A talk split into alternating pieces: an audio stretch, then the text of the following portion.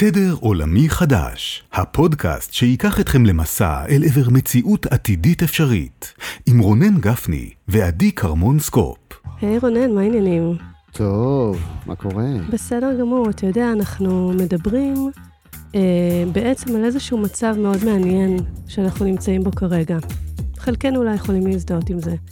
מצד אחד, לא בא לנו בוס על הראש, ללכת לעבודה, להחתים כרטיס, לשבת באיזה קיוביקל יפה יותר או פחות. אנחנו רוצים חופש, חופש בחירה, חופש אומנותי, חופש להתעסק במה שבאמת אנחנו רוצים, וזה בדרך כלל מגיע אה, לאנשים בגילאים שונים. אנחנו אה, ככה מסתובבים סביב החמישים, בגיל חמישים, יאללה, עשיתי את שלי, אני רוצה כאילו לצאת לדרך חדשה. והאופציות שעומדות בפנינו הן אה, לא כאלה מגוונות. זאת אומרת, מצד אחד, אפשר לעזוב מקום עבודה אחד ולעבור אה, להיות כשכיר, ואנחנו רואים שיש אה, מאות מיליוני אמריקאים ותופעה ברחבי העולם שנקראת uh, The Great Resignation, שבאמת בוחרים לעשות את זה. כן, בוחרים לה, להפסיק להיות שכירים ולצאת לאיזשהו סוג של עשייה אחרת. כן, יכול להיות שחלקם יחזרו mm-hmm. בסופו של דבר להיות שכירים, אבל אז אנחנו שאלנו בפרקים הקודמים, אז לאן הם הולכים? מה האפשרויות שיש בפניהם? ואנחנו מנסים להציג איזושהי אפשרות שהיא קצת אחרת, ועל זה אנחנו מדברים בפרקים האחרונים. זאת אומרת שהאפשרות היא ללכת uh, להקים חברה משלי, ואז בעצם אני מחליפה את הבוס באולי משקיעים, דירקטוריון, או ללכת להיות פרילנסרית, ואז אני בעצם מחליפה את הבוס בספקים, אה, או סליחה, אה, לקוחות שאני צריכה לתת להם דין וחשבון. זאת אומרת שזה מעניין שהמערכות שבנינו לא באמת תומכות במבנים של חופש. ואז מה שעשינו בפרק הקודם זה בעצם דיברנו על איזה שהם עקרונות של יצירה משותפת. מה שאנחנו רוצים לעשות עכשיו זה לצלול לעומק ולהגיד, אוקיי, אז נניח שאני, אה, ככה, יש לי איזושהי כוונה ואני רוצה לעשות מיזם, והבאתי את האנשים הנכונים, ודיברנו על גינת ירק וכדומה, אפשר לדבר על זה גם על open source code וכדומה. אז בעצם, איך אנחנו מתארגנים? זאת אומרת, איך אנחנו מקבלים החלטות? ודיברנו על זה שזה לא, אנחנו לא רוצים להיות במבנה קיבוצי, שכל דבר צריך לקבל קונצנזוס, שכולם ירימו ידיים ויעשו רוב. ועל זה אנחנו הולכים לדבר בפרק היום, וספציפית אנחנו הולכים לדבר על אה, איזושהי שיטה שקיימת כבר אה, בערך עשור יותר בעולם, שנקראת הולוקרטיה. אז אם אתם ככה רוצים להאזין ולהקשיב על אה, איזה אפשרויות יש שהם אה, לא בוס על הראש או איזשהו משהו נורא נורא דמוקרטי של רוב קיבוצי, אז אולי הפרק הזה יכול אה, לעניין אתכם. נכון. ובואי באמת אה, ככה נדגיש, כי את יודעת, יש אנשים שקצת נלחצים מה... הקו הרדיקלי, נגיד, שאנחנו לוקחים בתוך, ה, בתוך השיחות שלנו אני לגבי... אני ואתה? מה פתאום? רדיקליים. לא, מה פתאום. Uh, לאיך דברים יכולים לקרות בלי, uh, בלי ניהול, בלי הנהלה, בלי סמכות, בלי כל מיני דברים כאלה. אז קודם כל, בואי רק נניח, uh, נניח כאן על השולחן, uh, לכל מי שמודאג מהדבר הזה, שבאמת, אחד, אני חושב שאחד הדברים היפים בהולוקרטיה, זה שהיא לא בהכרח מבטלת את המבנים ההיררכיים המוכרים לנו. זה, בוא נגיד, השלב האחרון בתוך התהליך הזה, אתה יכול לבוא ולהגיד, אוקיי, בוא נפרק גם את מנגנון קבלת ההחלטות, נעשה איזושהי דמוקרטיזציה גם של קבלת ההחלטות לגבי חוקי הפורמט, ואז אנחנו באמת מפרקים את, ה... את ההיררכיה, כי אין מישהו שיש לו את הסמכות לקבל איזושהי החלטה שאין לקבוצות, שתכף נדבר באיזה מבנים הן מקבלות. אבל עד אותו רגע, אה, אנחנו מדברים על, על, אה, על self-management, זאת אומרת, אנחנו מדברים על, על דרגות ניהול או מיומנויות ניהול שהן anyway טובות, לא משנה מה אתם עושים כרגע. גם אם יש לכם ארבעה עובדים ועדיין בא לכם להיות הבוס, וגם אם אתם עובדים בארגון שיש בו 4,000 עובדים ובא לכם אה, להתנהל יותר נכון בתוך המחלקה שלכם, אה, הכלים האלה רלוונטיים גם לשם. זאת אומרת, זה, זה קודם כל מתחיל מתפיסת ה self management. אחרי שאמרת את ה disclaimer הזה והנחת על השולחן, אפשר שנחזור כן. להיות רדיקליים? כן, לגמרי. אוקיי. אבל רק רציתי שאנשים ידעו כן. שזה... אוקיי. שאפשר לאמץ את זה בכמה שלבים. בוא ניקח את זה, אבל בוא ניקח את כן. זה למקום, אנחנו מדברים על אה, מציאות אלטרנטיבית אפשרית, בוא ניקח את זה למקום שאתה יודע, שאני ואתה נתפרע, מה אכפת לנו? אנחנו אלה שמחליטים על חוקי הפורמט פה, לא? לגמרי.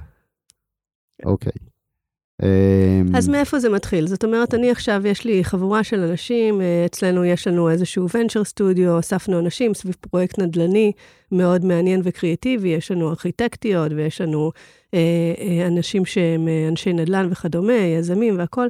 איך בעצם מנהלים את הדבר הזה כאשר השאיפה שלנו היא מה?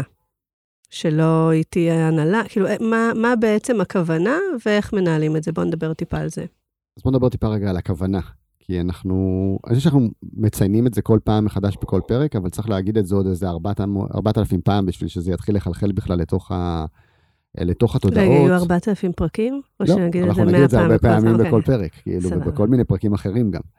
אמ, אבל אני חושב שבאמת המטרה היא, היא היכולת אה, לייצר ערך בעולם מתוך, אה, מתוך איזושהי תפיסת אה, well-being של האורגניזם, נקרא לזה, או היכולת באמת לאפשר לנו לייצר תוצרים שאנחנו רואים כבעלי ערך, אבל בחשיבה שלנו, נגיד בתפיסה שלנו, זה באמת מתוך מקום של אה, חופש. זאת אומרת, אה, הפרמטר הראשון, המוביל בתוך הדבר הזה, זה הבחירה החופשית. אה, והבחירה החופשית, את יודעת, מגיעה כעסקת חבילה. הבחירה החופשית מגיעה עם אחריות. ה-freedom וה-responsibility הם כל כך אה, שזורים זה בזה, שאם אנחנו מנסים לדבר רק על אחד ולא על השני, אז אנחנו אה, או מייצרים מבנים היררכיים, או מייצרים איזה, איזה חוסר עשייה. אני חושב שכשאנחנו מחברים חופש ואחריות לתוך איזושהי תפיסה אקולוגית מסוימת, שרוצה לייצר תוצרים בעולם, אז זה, זה הבסיס של השיח שלנו בעצם. זה מה שאנחנו מנסים אה, להוכיח, שאפשר לעשות את זה, תוך כדי שמירה על כל, ה, על כל העקרונות האלה. אה, אנחנו גם, אה, בואו נוריד את זה עוד טיפה לקומת הקרקע. אה, אנחנו פועלים ככה, ואנחנו מתנסים בזה בימים אלו, נכון? זאת אומרת, נכון. יש לנו את המסקנות שלנו ככל שאנחנו הולכים קדימה, ואנחנו נשתף כמה ש... אה, ככל שיהיו לנו מסקנות. דבר שני, אני מעורבת באיזושהי קהילה אה, שהופכת להיות אגודה שיתופית, זאת אומרת, אני רואה את השאלות שנשאלות שם, איך אנחנו יכולות להיות יותר אינקלוסיביות, אה, לשתף יותר חברות קהילה אה, במעמד קבלת החלטות, לא מתוך מקום אה, שרוצה אה, רק לקבל החלטות, אלא ממקום של לצמוח ולהתפתח מעבר למה שאנחנו יכולים בעזרת חברי הקהילה. זאת אומרת, אנחנו גם רואים קהילות שרוצות בעצם אה, להכניס את חבריה למנגנון קבלת ההחלטות ולקיחת אחריות והוצאת אה, דברים לפועל ולהיות באזור הגאונות, מה שדיברנו.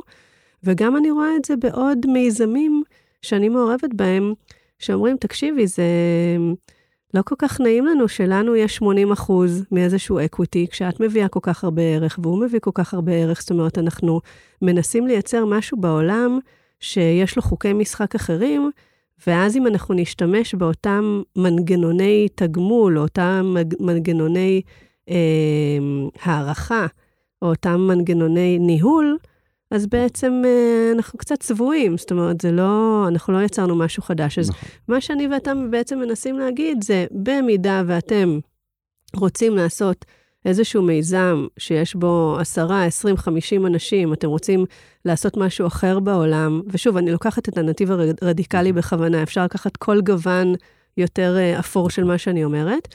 אה, הולוקרטיה קיים גם אה, בארגונים, בזאפוס וארגונים ענקיים אמריקאים שהם כן קורפוריישנס.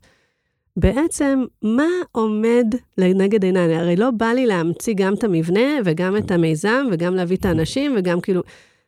אה, נכון. האם יש איזשהו מבנה התארגנות שהוא שונה מהפרדיגמות המחשבתיות הקיימות היום? ואת זה מצאנו הולוקרטיה. אוקיי. אז בואו בוא נתחיל בוא לדבר על. הולוקרטיה, יאללה. אוקיי. אז אני חושב שקודם כל, ה... העיקרון הבסיסי, או הראשון, מדבר על הנושא של roles and responsibilities, ותכף נצלול לזה טיפה יותר לעומק, אבל אני רק רוצה להגיד עוד איזה משפט אחד לפני זה, שהוא בעיניי הכנה משמעותית לבכלל אימוץ של מודל שנקרא הולוקרטיה, או כל מודל חדש, זה שאנחנו צריכים להתחיל לחשוב במונחים של ארגונים שהם מאוד אה, גמישים ואלסטיים. זאת אומרת, זה, זה קודם כל. זאת אומרת, אנחנו... אחת הבעיות הכי גדולות שיש במבנים הקיימים זה שהם מאוד קשיחים.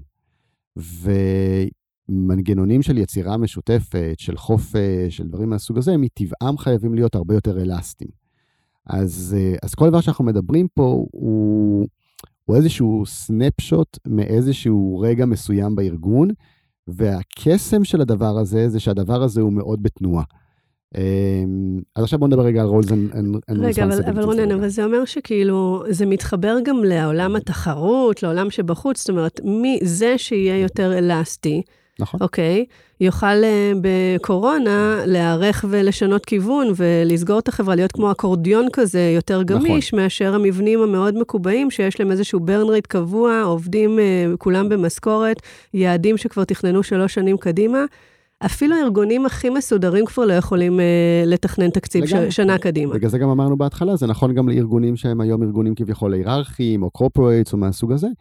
אני חושב שזה קצת מצחיק שאנחנו רואים את כל ההנהלות בכל הארגונים, ואנחנו מסתובבים שם כל היום, אה, מבקשות אה, יצירתיות וגמישות, בעיקר בעולמות של הפיתוח מוצרים שלהם, אבל אה, דורשות אפס גמישות או יצירתיות במבנים הארגוניים שלהם. זאת אומרת, את לא רואה הנהלה באה ואומרת, חבר'ה, השוק השתנה, יש קורונה, יש זה, יש זה.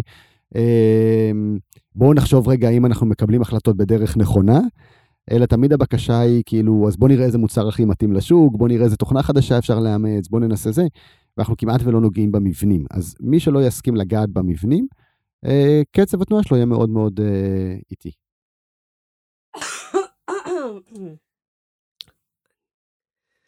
זאת אומרת שאנחנו אומרים שבשביל שתהיה יצירתיות וגמישות, אנחנו צריכים לייצר איזשהו מבנה שהוא כן מבנה אה, מובנה, תהליכי, של איך מתקבלות החלטות, איך מתקבלים תפקידים, והתחלת לומר אה, שבהולוקרטיה, העיקרון הראשון זה בעצם איך אנשים לוקחים תפקיד ואחריות בתוך מבנה שכזה של חופש. נכון. אז, אה, אז באמת, העיקרון הזה של אה, חופש ואחריות, בא לידי ביטוי אה, קודם כל בעיקרון הראשון של ההולוקרטיה, שאומר, אנחנו קודם כל צריכים להגדיר roles and responsibilities. מה זה בעצם אומר? זה אומר שבאופן דינמי, כל הזמן בתוך הארגון, אה, נוצרים תפקידים. עכשיו, מה זה אומר נוצרים תפקידים? זה לא אני סמנכ"ל השיווק ואתה מנהל הכספים, זה לא טייטל, אלא זה uh, actions that needs to be done. Okay? זה באמת דברים שצריכים להתבצע בארגון.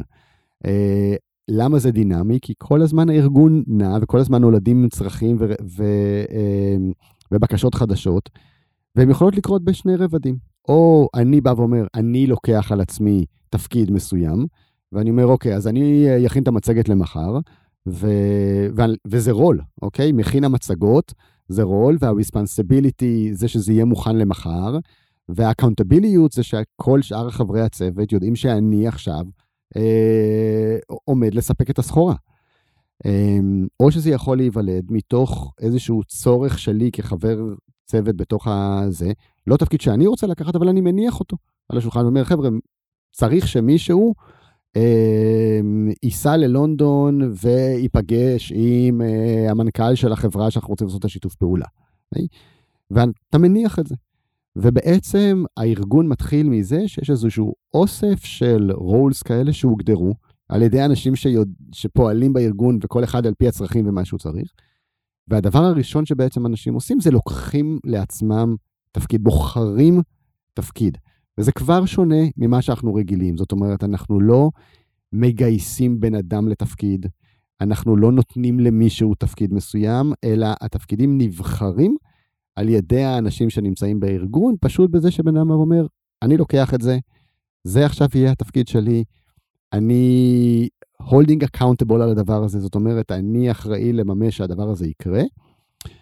והחלק המעניין, המגניב בגמישות של הדבר הזה, זה שגם אני יכול להחליט בשלב ולהגיד, תשמעו, עשיתי את זה עד היום, מעכשיו לא מתאים לי, אני מחזיר את זה חזרה לשולחן, ומישהו אחר יצטרך לקחת את זה. זה אופציה אחת, ואני בעצם, אני מממש את הבחירה החופשית שלי לעשות את הדברים שבאמת באזור הגאונות שלי, או הדברים שאני רוצה כרגע לטפל בהם. והצד השני, זה שגם אם לקחתי את זה, יכולה לבוא הקבוצה ולהגיד, סבבה שלקחת, אבל מההתבוננות שלנו על ההתנהגות שלך, זה לא באמת התפקיד שאתה מחזיק, אתה לא באמת עושה את המצגות, אתה רק מחפש תמונות יפות באינטרנט, בסוף מישהו אחר צריך לחבר את התמונות למשפטים ולוודא שזה יהיה מוכן מחר, כי אתה לא מספק את זה באמת בזמן. זאת אומרת, יש גם את הפידבק השוטף מהקבוצה, וזה יוצר, אה, זה יוצר את, ה, את האלסטיות הזאת, את הדינמיקה הזאת. אני גם לא נשוי לתפקיד הזה, לא חייב להחזיק בו. ועוד רובד אחד, זה העניין הזה שאני יכול להחזיק כמה roles and responsibilities. זאת אומרת, זה לא אני סמנכ"ל השיווק ואני לא יכול גם להיות סמנכ"ל הכספים, כי ככה זה עובד, אלא לא, אני יכול לבוא ולהגיד, אני אכין את המצגת למחר, ואני גם אעלה על הטיסה אה, ללונדון, אה, ואני גם אדאג אה, לעשות לנו מדיטציית בוקר אה, בבוקר, וכל עוד אני מצליח לספק את הסחורה, אז סבבה, אז אני יכול להחזיק תפקידים בכמה וכמה אה, מעגלים כאלה. אני uh, יכולה לשתף מהחוויה שלי, uh, בשביל לקחת את זה באמת לרול שהוא קצת יותר גדול מלעשות מצגת מחר, אוקיי? Mm-hmm. זה יכול להיות רול של אני אחראית על כל הנראות uh, הוויזואלית והטקסטואלית שלנו, לאיך אנחנו מציגים את התוצרים שלנו למשקיעים ובוובינארים וכדומה. זאת אומרת, זה לא... ואז אחד מהטסקים זה יהיה שאני אגזור נכון. את זה למחר. אבל אני יכולה להגיד שאני היום באיזשהו מיזם, שלקחתי את התפקיד של להיות אחראית לכתוב את ה-white paper, אה, וגם לערוך אותו, יש עוד אנשים שהם contributors לדבר הזה, אבל כאילו התוצר הזה, הדומיין הזה של ה-white paper, שזה בסופ, בסופו של דבר איזושהי אסטרטגיה, המסר המרכזי, 40-50 עמודים שמחזיקים איזשהו אה, ידע, אני האונר של הדבר הזה.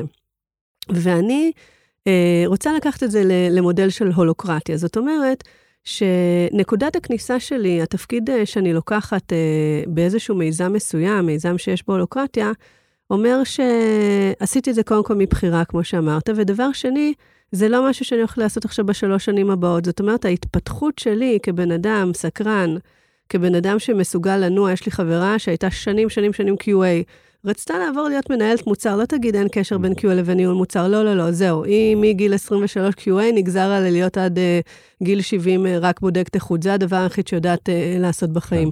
כן, זאת אומרת שההתפתחות שה, שלי בתוך הארגון, היא פונקציה של uh, הסקרנות שלי, ובסופו של דבר אמרת זה שאנחנו רוצים עובדים סקרניים, יצירתיים, אנחנו כל הזמן צריכים כאילו לשמר עובדים ו- ולתמרץ עובדים, אבל לא, דיברנו על זה שאם מישהו עושה את מה שהוא בוחר, זה מה שהכי מתאים לו כרגע.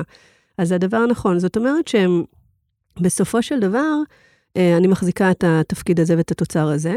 יכול להיות שאני אחזיק עוד תפקידים במקביל, זה חלק מהעקרונות של הולוקרטיה, אבל אני יודעת שביום שבו נצטרך לעשות כלכלת מטבע, וזה במרחק כמה חודשים מאיתנו, יהיה איזשהו רול כזה שיקרא ארכיטקטית של כלכלת מטבע, אני אציע את עצמי. ואז אם אני באמת אהיה ברול הזה, או שאני אחזיק את שני הרולים, או שאני אבחר uh, להיות all in בדבר הזה. זאת אומרת שהעיקרון הוא כזה.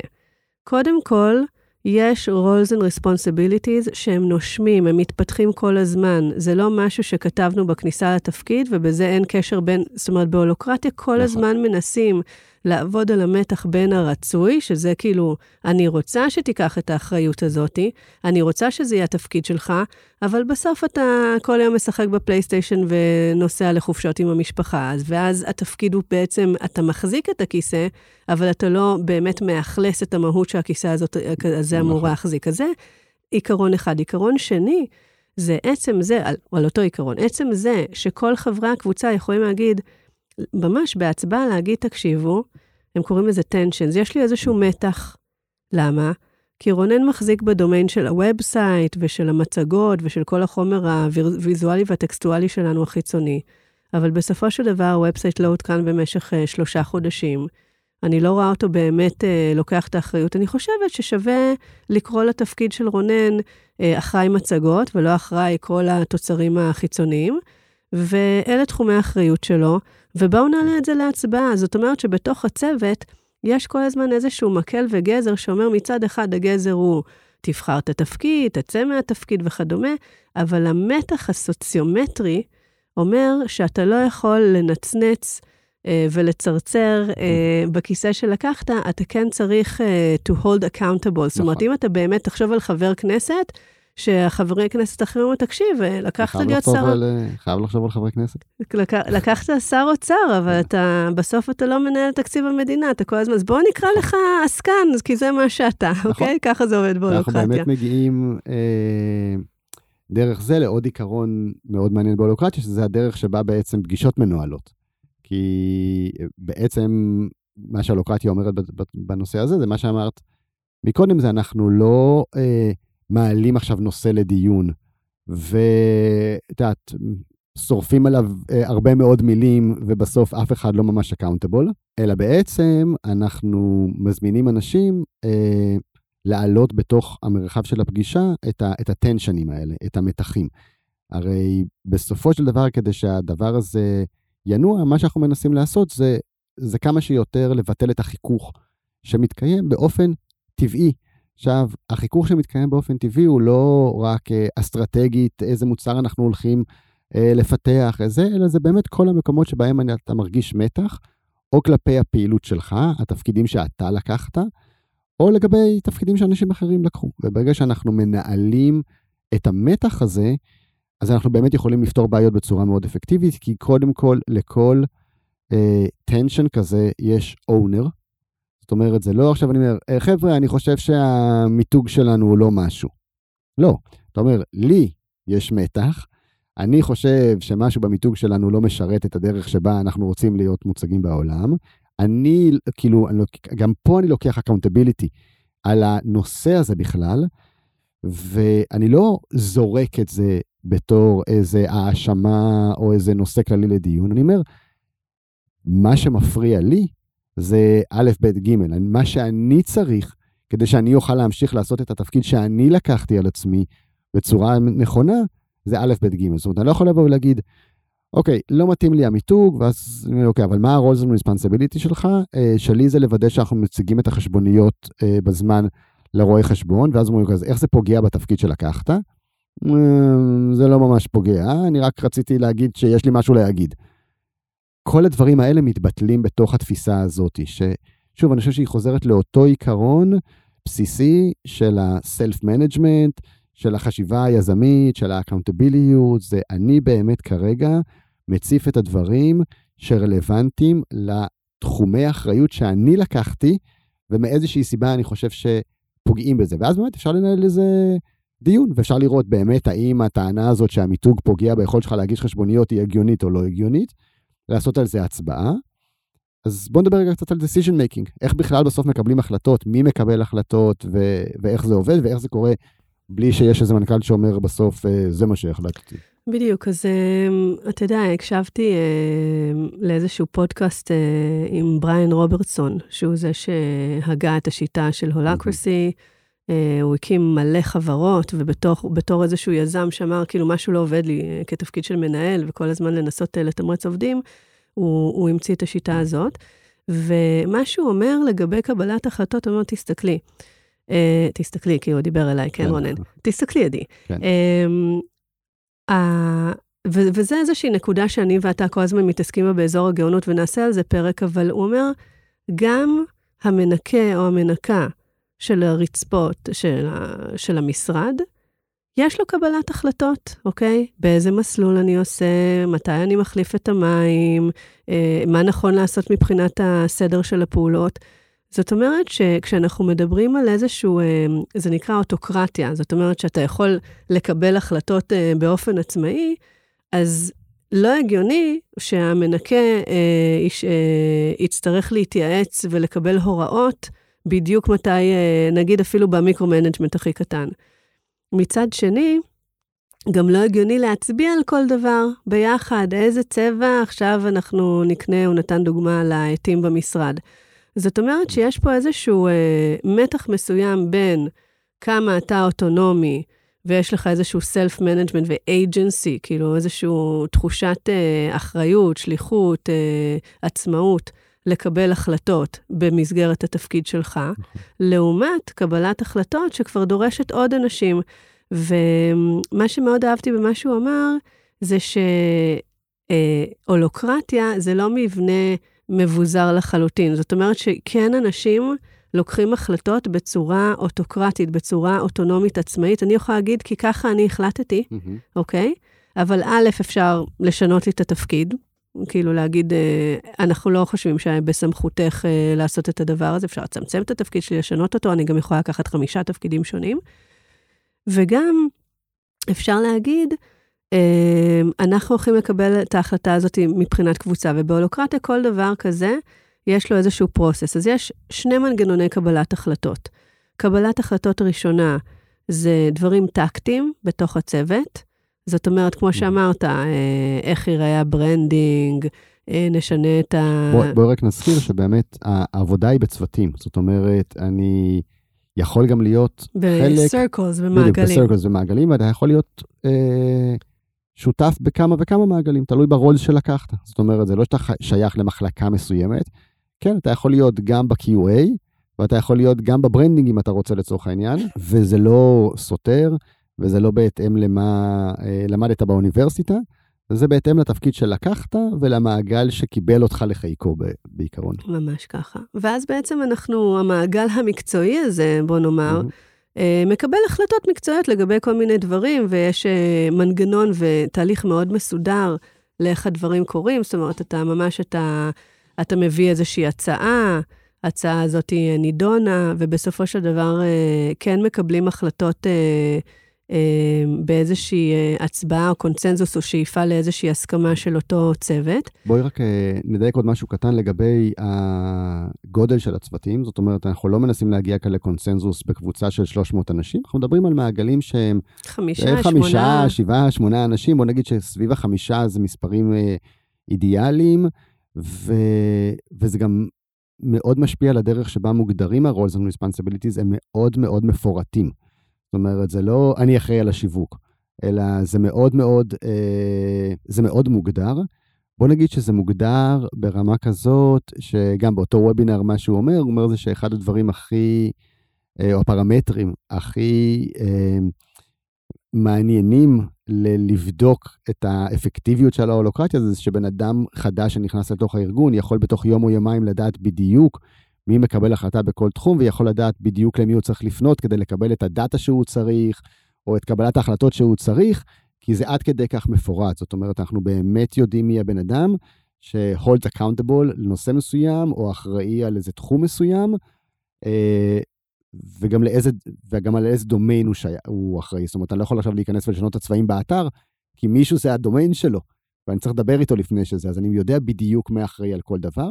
כשזה מפורט והקבוצות קטנות, אפשר לקבל החלטות בתוך כדי תנועה יחסית אה, מהירות בקונסנזוס. אה...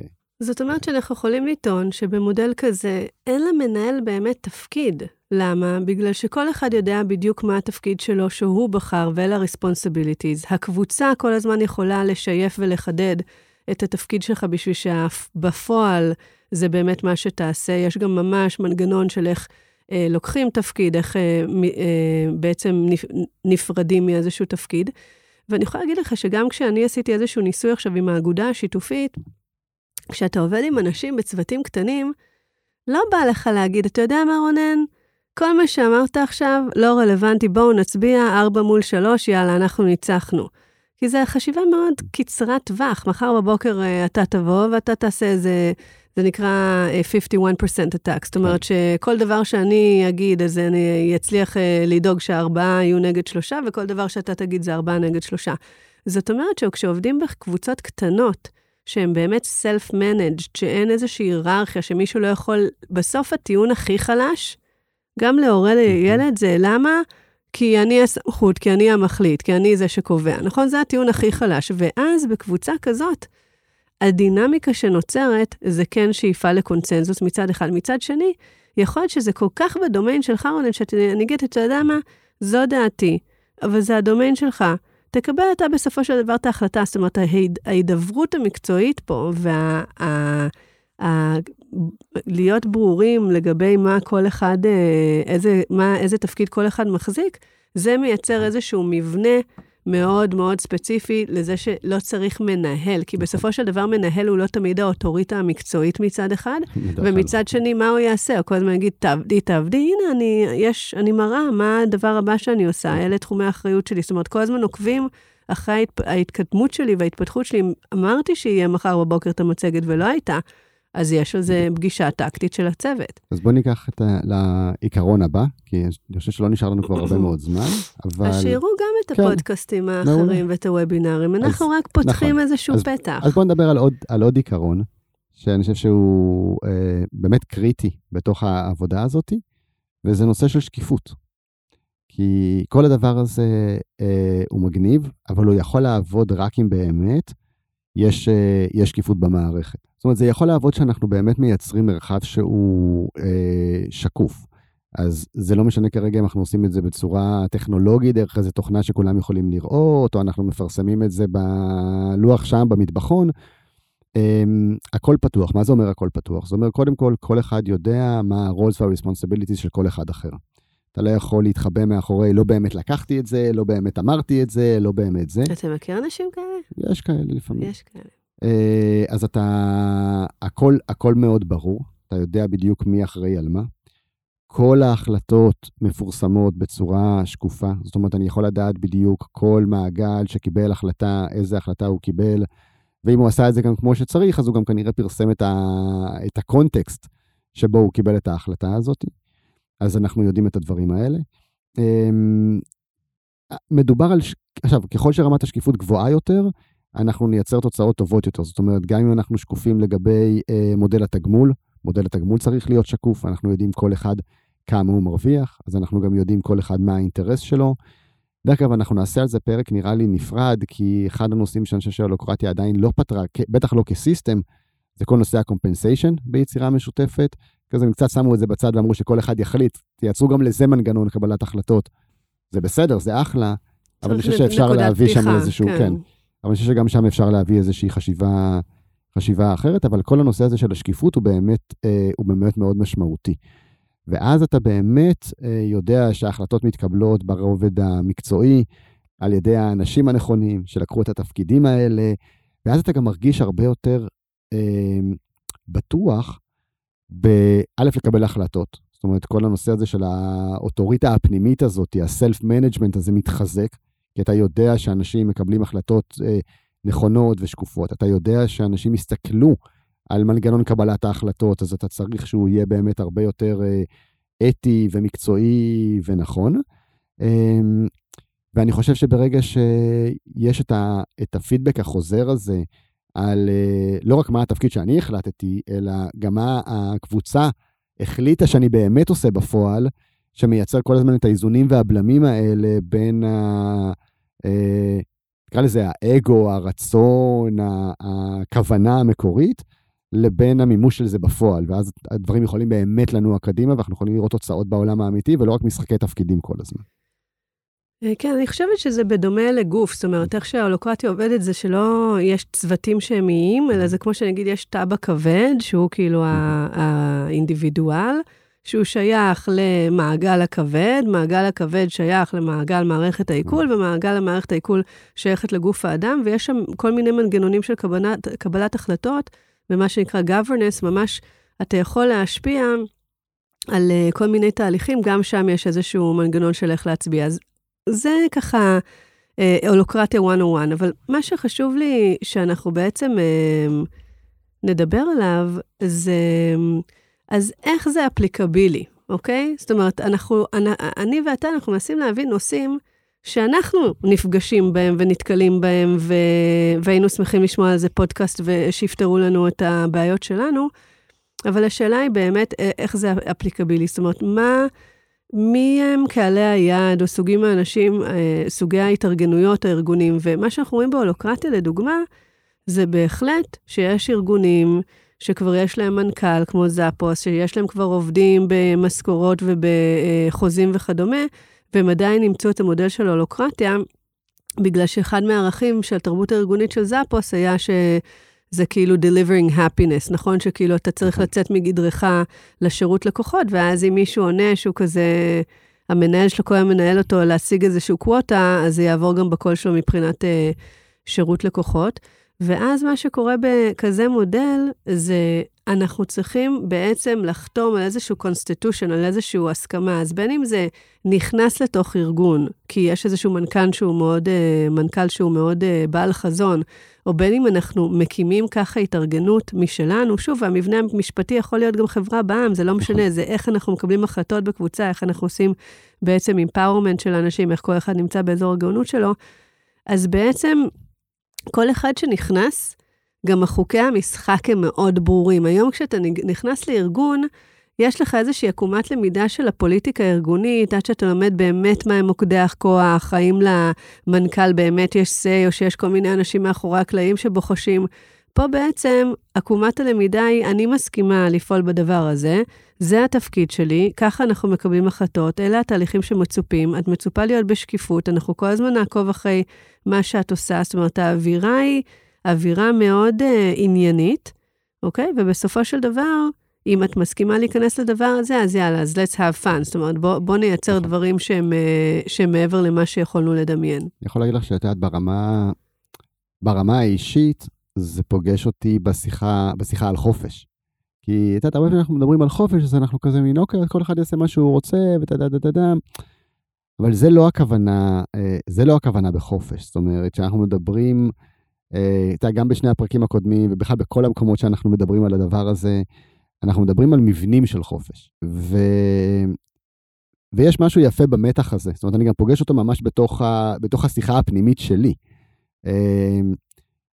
ואני מגלה, ככל שאנחנו נעים יותר ויותר בתוך העולמות האלה של יצירה משותפת, מבוססת חופש וכל זה, זה שבאמת ה... ה framing הנכון הוא זה שמייצר את דרגת החופש הגבוהה. החוקה הזאת שנכתבת, ואני חושב שאנחנו פוגשים את זה היום גם ברובד הפוליטי, ואנחנו נפגוש את זה עוד יותר בעוצמות, כשיש איזה guidelines, שיש איזשהו באמת אה, כללי משחק ברורים, אז החופש בתוך כללי המשחק הוא מאוד מאוד גבוה. אני פוגש את זה נגיד כל הזמן כשאני עושה סדנאות של פרשביז, ואנשים מסיימים את המשחק ו... ואומרים לי, לא, המסקנה שהגענו זה באמת שאתה, אין, אפשר, אפשר לשבור את החוקים ואפשר לעשות כל מיני דברים, ואני כל פעם אומר להם, חבר'ה, אתם לא שברתם אף חוק. כל מה שעשיתם היה במסגרת החוקים של המשחק. פשוט המשחק הוא, הוא מאוד אלסטי. אז במסגרת הפורמט, אתה יכול לעשות הרבה יותר מה, מהחוקים, שה, מהמשטור הפנימי בתוך הראש שלנו. ואני חושב שזה חלק מהיופי בדבר הזה. ברגע שאתה יודע שהדברים שקופים, ברגע שאתה יודע שאנשים הם accountable למה שהם צריכים לעשות, אז אנחנו יכולים לשחרר הרבה מה, מהמשטור הפנימי שיש לנו במרחבים שהם לא ברורים, כי אתה כל הזמן צריך לשמור ולהגן ול... אתה יודע, גם הייתה לנו שיחה השבוע עם עורכת דין שאנחנו איתה חושבים על איך בכלל בונים את ההסכמים המשפטיים של העולם החדש. והרבה מהשיחה הייתה כאילו, בואו נדבר קודם כל על הפורמט, בואו נבין את זה. כשחוקי הפורמט יהיו מאוד ברורים, אנשים ירגישו חופשיים לפעול. כי אתה יודע מה, מה אתה יכול ומה אתה לא יכול, אתה יודע מה בתחום האחריות שלך ומה לא בתחום האחריות שלך.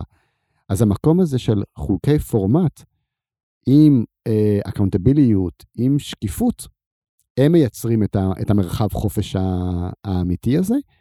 ואז באמת, כמו שאמרנו בהתחלה, כשאנחנו משאירים את חוקי הפורמט גם ל-decision אה, making, ל-governance של הקבוצה, אז פירקנו לחלוטין את ההיררכיה, כי אנחנו גם קובעים את חוקי המשחק של עצמנו. כן, אני חושבת שהכוכבית היחידה שאני שמה במה שאתה אומר, זה כולנו רוצים חופש לעצמנו, אבל שאף אחד לא יעשה מה שאני לא רוצה ולא אומרת, כן? כן. זאת אומרת, המשטור כלפי חוץ אה, הוא הרבה פעמים אה, מה שדופק אותנו, האגו שלנו, ה... תסתכל אותו, הוא עשה ככה ולא עשה ככה וכדומה. זאת אומרת, ה... ה... מה שאנחנו מנסים להציע זה איזה שהם אה, מבני התארגנות שכן דורשים איזשהו בדק, בדק בית או אינטרוספקשן פנימי.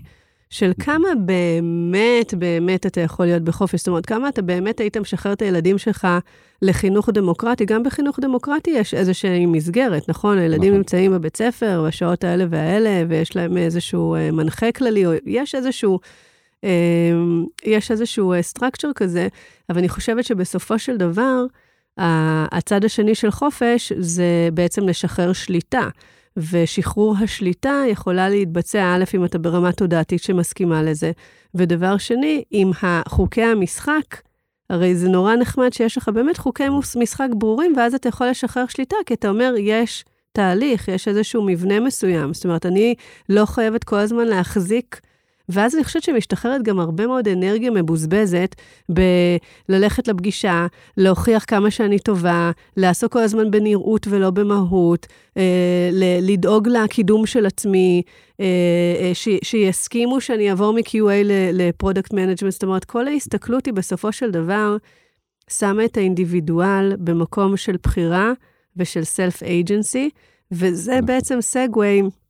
לאולי נגיע לזה אי פעם, לפרק אה, שנוגע לאזור הגאונות, כי זה חייב להתחבר למקום הזה. זאת אומרת, כשאני בוחרת באמת תפקיד, אני כבר גם צריכה לקחת אחריות ולא יכולה להאשים אף אחד שלי, או התפקיד הזה מבאס, משעמם, את יכולה לשנות את ההגדרות תפקיד שלך, ואז אם משהו יתפנה, אולי אנשים אחרים ייקחו. ומצד שני, אם אני נמצאת באזור הגאונות שלי, אז יכול להיות שבעצם אני באמת יכולה... אה, לשחרר שליטה ולהגיד, פה אני עפה. זאת אומרת, זה המרחב נכון. אה, חופש שלי. אני רוצה גם, אה, אתה ככה לקראת, לקראת סיום, אנחנו לא היינו מספיק כן. רדיקליים, אבל אז, אז בוא, אז אם בוא, אתה אומר הנה. משהו, אז תרים עכשיו את רמת הרדיקליות לגמרי. שלך. אז אני, אני חושב ש... את יודעת, הפעולה הכי רדיקלית is, is to live free. אה, ואני רוצה פשוט לתת דוגמה ממה, ממה אנחנו בתכלס עושים, כי אנחנו לא כל היום רק יושבים וממציאים רעיונות או חוקרים תפיסות, אנחנו עובדים.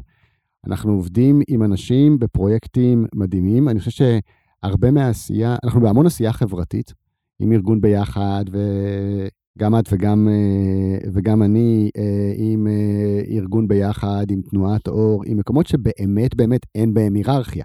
כל האנשים שמגיעים, מגיעים מתוך הרצון החופשי שלהם, לוקחים accountability על תחומים מסוימים ועושים את זה, וזה, וזה איזשהו מגרש ניסויים מאוד מאוד מעניין לדבר הזה, כי זה לא בוא ניקח עכשיו איזה ארגון היררכי וננסה להתאים אותו, אלא אנחנו מתחילים מארגון לא היררכי ורואים מה ההתנהגות הטבעית. ואחד הדברים המקסימים שאנחנו אה, עושים בזמן האחרון, זה בנינו לנו איזשהו מרחב דיגיטלי כזה שבו אנחנו נפגשים ו... ומתחילים לייצר איזה שהם חיי קהילה. ו...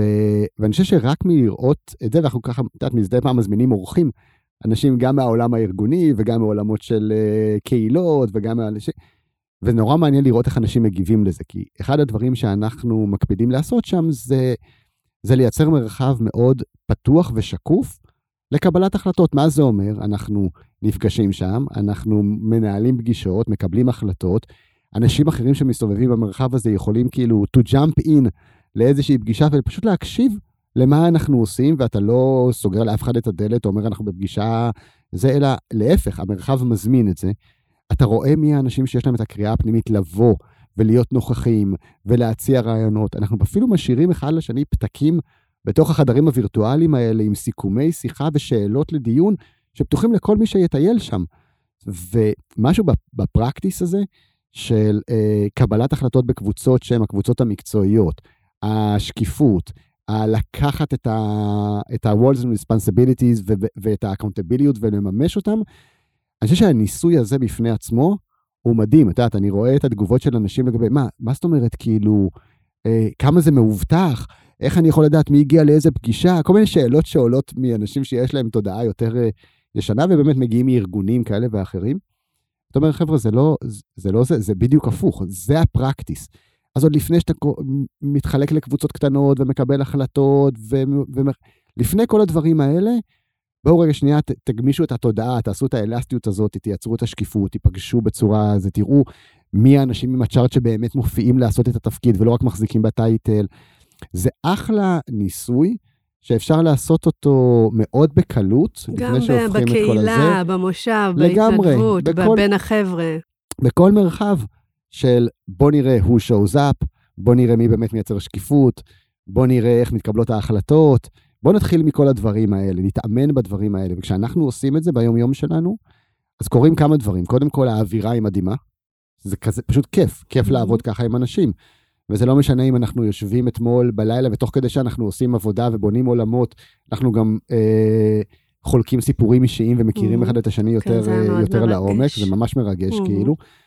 וזה לא קורה לך בשיחת זום רגילה, או בפגישה שהמטרה שלה היא להחליט, אלא זה קורה במפגשים הספונטניים האלה. ו... אמ, וגם אנחנו מגלים שהפרודקטיביות שלנו היא מטורפת. כאילו, הדברים שאנחנו הספקנו לעשות בשבועיים, שלושה האחרונים, רק מלעבוד טיפה אחרת, ברמת הפרודוקטיביות, הם משוגעים. זאת אומרת, זה לא אנחנו יושבים איזה קומביה, נכנסים לאיזה חדר מדיטציה, אה, חולמים בגדול, אבל עושים בקטן. ויש לנו חדר מדיטציה וירטואלי, חשוב uh, לציין. אלא אנחנו ממש uh, delivering results, שהם תוצרים סופר חדשים וסופר מתקדמים. אז אז זה מה שמקסים בעיניי, זאת אומרת, זה לא איזו שיחה תיאורטית, אנחנו עושים את זה, אנחנו practicing it, אנחנו עושים את זה באמצעים מאוד פשוטים יחסית כרגע, בלי להפוך עולמות, וכבר רואים איך הדבר הזה נראה ביצירה אמיתית משותפת עסקית. נכון. ו... אז אולי נסיים בזה. זאת אומרת, אנחנו מנסים לשרטט בפרק הזה איזושהי מציאות שבה אה, אנחנו בוחרים מה אנחנו עושים, אנחנו שותפים ליצירה עם עוד אנשים שכל אחד בחר מה הוא עושה. יש בינינו איזשהו אה, מתח מסוים של אה, לקחת באמת אחריות ולא להפיל את הכדור, לא להיות איזשהו טרמפיסט על, ה, על הכיסא שיושב כרגע, כי יש לי איזושהי מחויבות לתפקיד ולפירס, לחברים שאיתי במעגל. אנחנו מתנהלים בצורה של שקיפות, מקבלים החלטות שהן החלטות אה, של כל אחד נותן בעצם את ה... את המקצועיות שלו, את הפרספקטיבה המקצועית שלו מתוך מה שהוא מחזיק, אה, ובתוך איזשהו מבנה קבלת החלטות ברור. וזה נמצא, כאילו, אני רוצה לשרטט איפה אנחנו במפה שלנו של הפודקאסט, זה אומר בעצם שאנחנו יכולים לחוות עשייה שהיא לא עבודה, אלא יצירה משותפת. ובזה נסיים. תודה רבה, רונן. תודה רבה. נתראה בפרק הבא. ביי ביי.